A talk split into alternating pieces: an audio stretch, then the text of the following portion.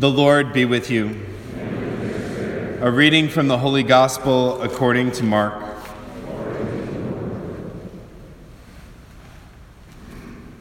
A leper came to Jesus and kneeling down begged him and said, If you wish, you can make me clean. Moved with pity, he stretched out his hand, touched him, and said to him, I do will it. Be made clean. The leprosy left him immediately, and he was made clean. Then, warning him sternly, he dismissed him at once. He said to him, See that you tell no one anything, but go, show yourself to the priest, and offer for your cleansing what Moses prescribed. That will be proof for them. The man went away and began to publicize the whole matter.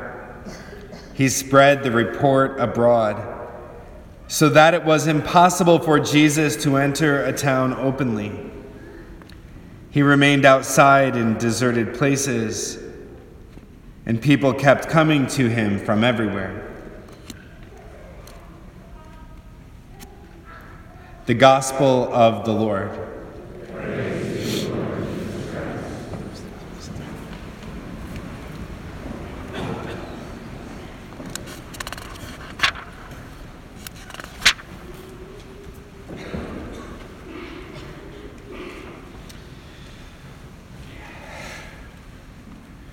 brothers and sisters. So, this week's readings focus our attention on this disease of leprosy, which most of us have no experience of. Like, I've never met anybody with leprosy. And in fact, like, for the most part, it's not a problem anymore. But I think it's really interesting the analogy of leprosy for sin in our lives. And in the book of Leviticus, the Lord's giving instruction to Moses and Aaron about leprosy. You know, if someone has on his skin a scab or pustule or blotch, which appears to be the sort of leprosy, he has to go to the priest. And the priest is the one who declares him unclean. And then what happens is that person has to keep his garments rent and his head bare, muffle his beard, and shout out, unclean, unclean. He has to broadcast to the world that he's unclean. And he has to dwell apart and make his abode outside of the camp. And we could read this all at a surface level and say, okay, well, that's because they needed to protect the rest of the people from contracting that disease. And so it kind of condemned the person with leprosy to a life of loneliness, right? A life of knowing that he's apart from the community. And he has to remind himself of his loneliness all of the time because he has to shout out, unclean, unclean, in front of everybody that he meets. And in many ways, what sin does to us in the spiritual life is the same thing. It sets us apart from our Lord, it sets us apart from the community. And oftentimes we rock, walk around like shouting out in our heads, unclean, unclean.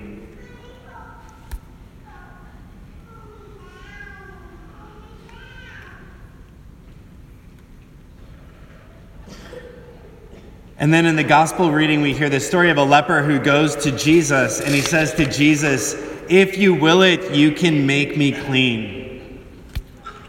Like, if you will it, you can bring me back into the community.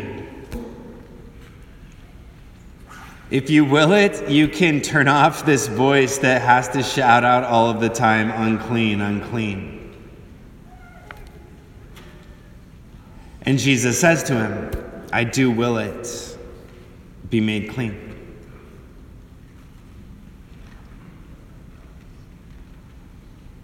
I do will it be made clean. And that is, in fact, what happens in our lives when we go to confession. Is we go to our Lord and we say to Him, Lord, if you will it, you can make me clean. Lord, if you will it, you can invite me back into the community. Lord, if you can, if you will it,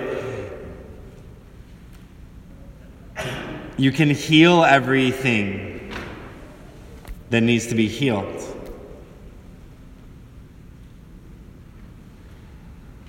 And in fact, our Lord says the same thing I do will it be made clean.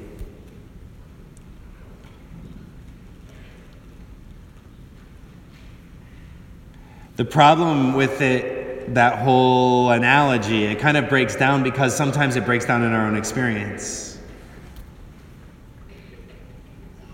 Sometimes we we commit sin in our lives and then we go to confession and we confess our sin and then we walk around yelling out unclean, unclean in our heads afterwards.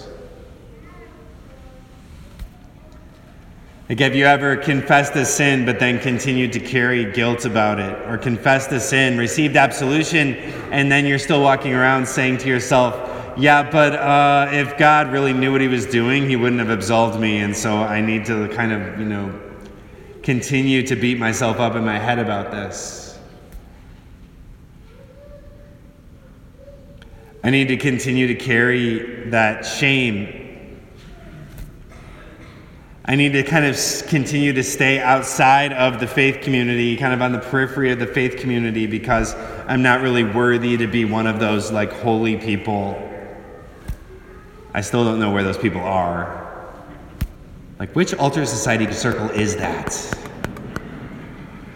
You know, I still don't know who those people are, but sometimes we get that in our heads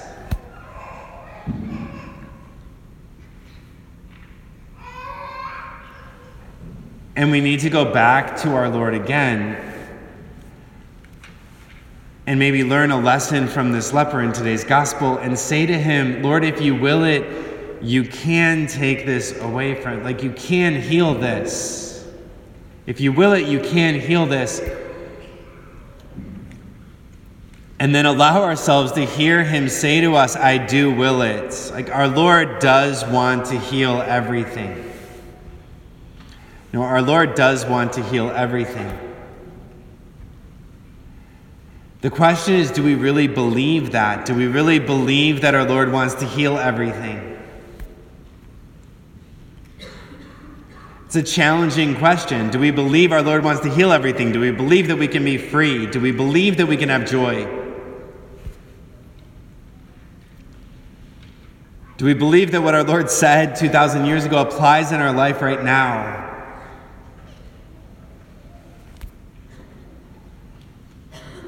Because if we really believe that, then every confession would become something amazingly efficacious in our lives. Now, there's lots of reasons why sometimes the sacrament of reconciliation becomes flat for us in our lives. Sometimes people are stuck in habitual sin and you know, they commit this sin, they kind of do it over and over and over again. They go to confession, they say they're never going to do it again, and then a few weeks later, they find themselves falling into it again. Then they go to confession and say they're never going to do it again, and it becomes flat, like it becomes part of the routine. The people who struggle with compulsive, the compulsive sexual sins, they have a tendency to say, I'm never going to do this again. And then they kind of get in this vulnerable place. And then they kind of like walk down this road. I'm not really sinning. Okay, now I'm sinning. And then once we fall into sin, we think, that, well, ah, uh, Jesus can't possibly like love me now, so I might as well just keep sinning until I go to confession. And then we go to confession, and it's kind of like, okay, so now I'm never going to do it again again. And confession becomes like the end of that ritual of falling into sin. instead of the thing that actually pulls us out of it. And that can be with anything. It can be with laziness in our prayer, it can be with gluttony or eating too much food. It can be with like hitting the snooze button. When we make those resolutions, like, okay, I'm going to get up early every day, I'm going to get up at 6 a.m., I'm going to win the heroic minute, and we do good for three or four days, and then we hit the snooze button, and then we're like, well, that's over. I might as well just keep doing it until we go and make the next resolution. And when we fall into that pattern, we stop asking our Lord. We stop listening to our Lord as He says, I do will it be made clean. I do will it be healed. That's one reason confession can kind of become flat. Another reason confession can become flat is that we don't confess our sins completely. And all grave sin we're supposed to confess by number and kind. Which means I lied this many times. I watched something that was sinful for this much time.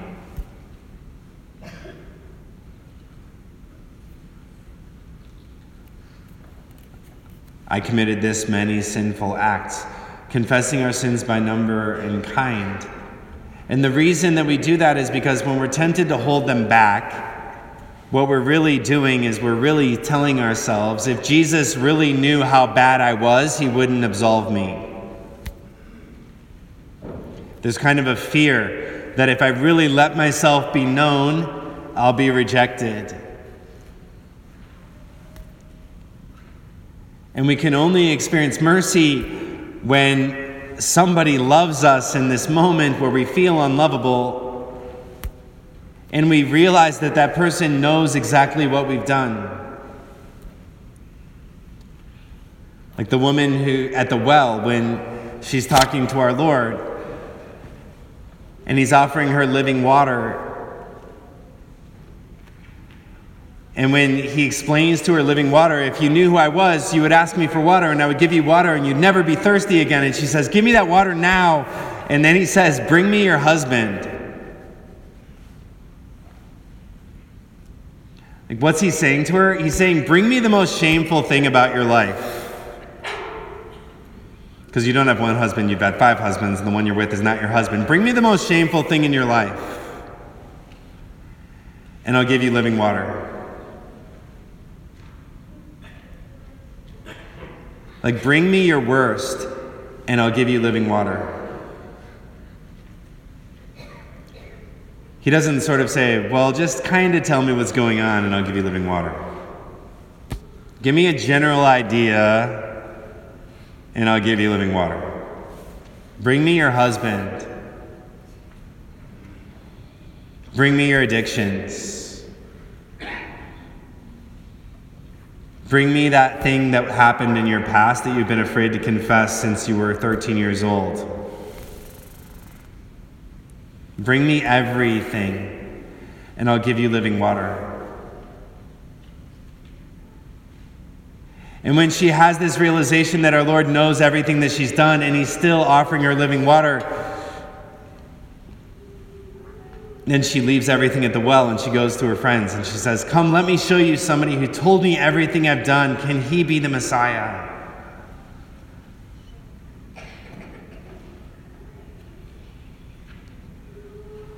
And she receives that living water, that water of the Spirit. And that encounter with Jesus was anything but flat or normal.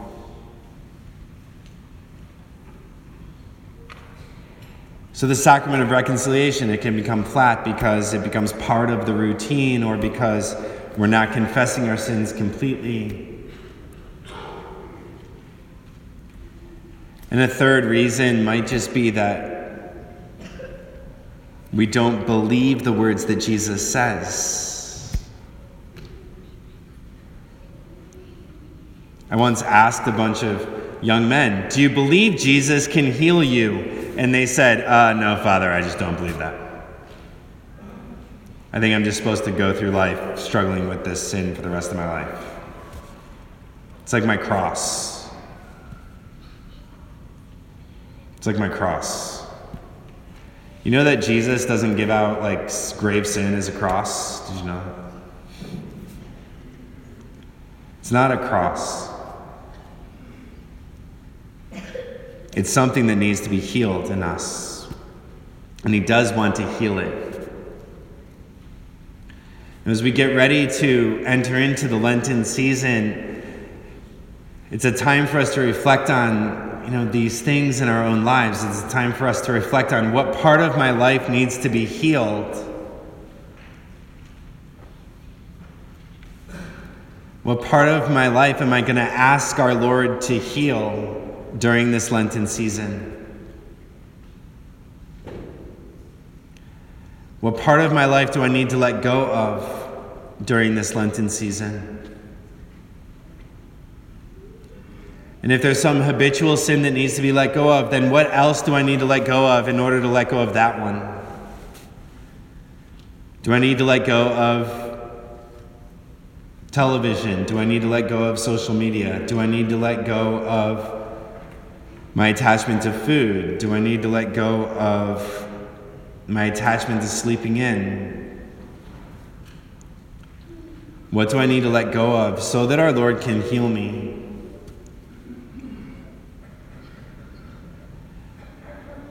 And the other thing to focus on during this Lenten season is making a really good confession. Making a confession that has power. Making a confession where we don't hold anything back. No generalizations, no minimizations. Just, this is exactly who I am. Lord, if you will it, you can heal me.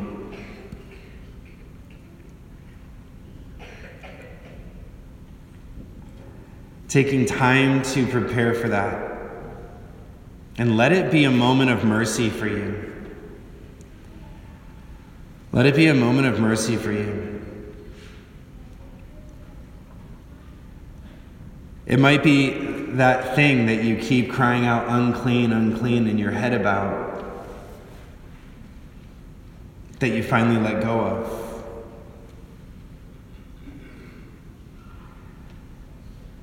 so that we can't help but go and tell everybody what our Lord has done for us. You know, that's the amazing thing that happens to the leper in the gospel reading is after he is healed, he wants to go and tell everybody. He can't help himself. Jesus said, Don't tell anybody. He goes and tells everybody. Why does he go tell everybody? Because he can't contain his joy.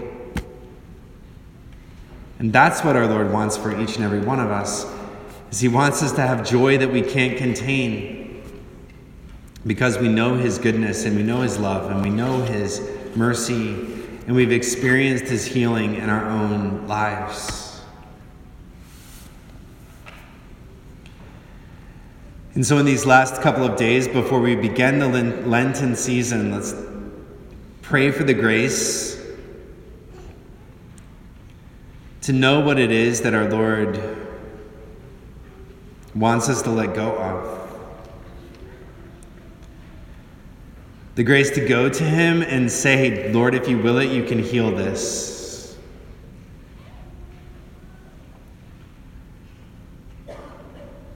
And the grace to make a really good confession during this Lenten season. So that at the end of that 40 days of preparation, we truly may renew our commitment to Christ at Easter and experience that uncontainable joy that comes only from being beloved sons and daughters of our Heavenly Father.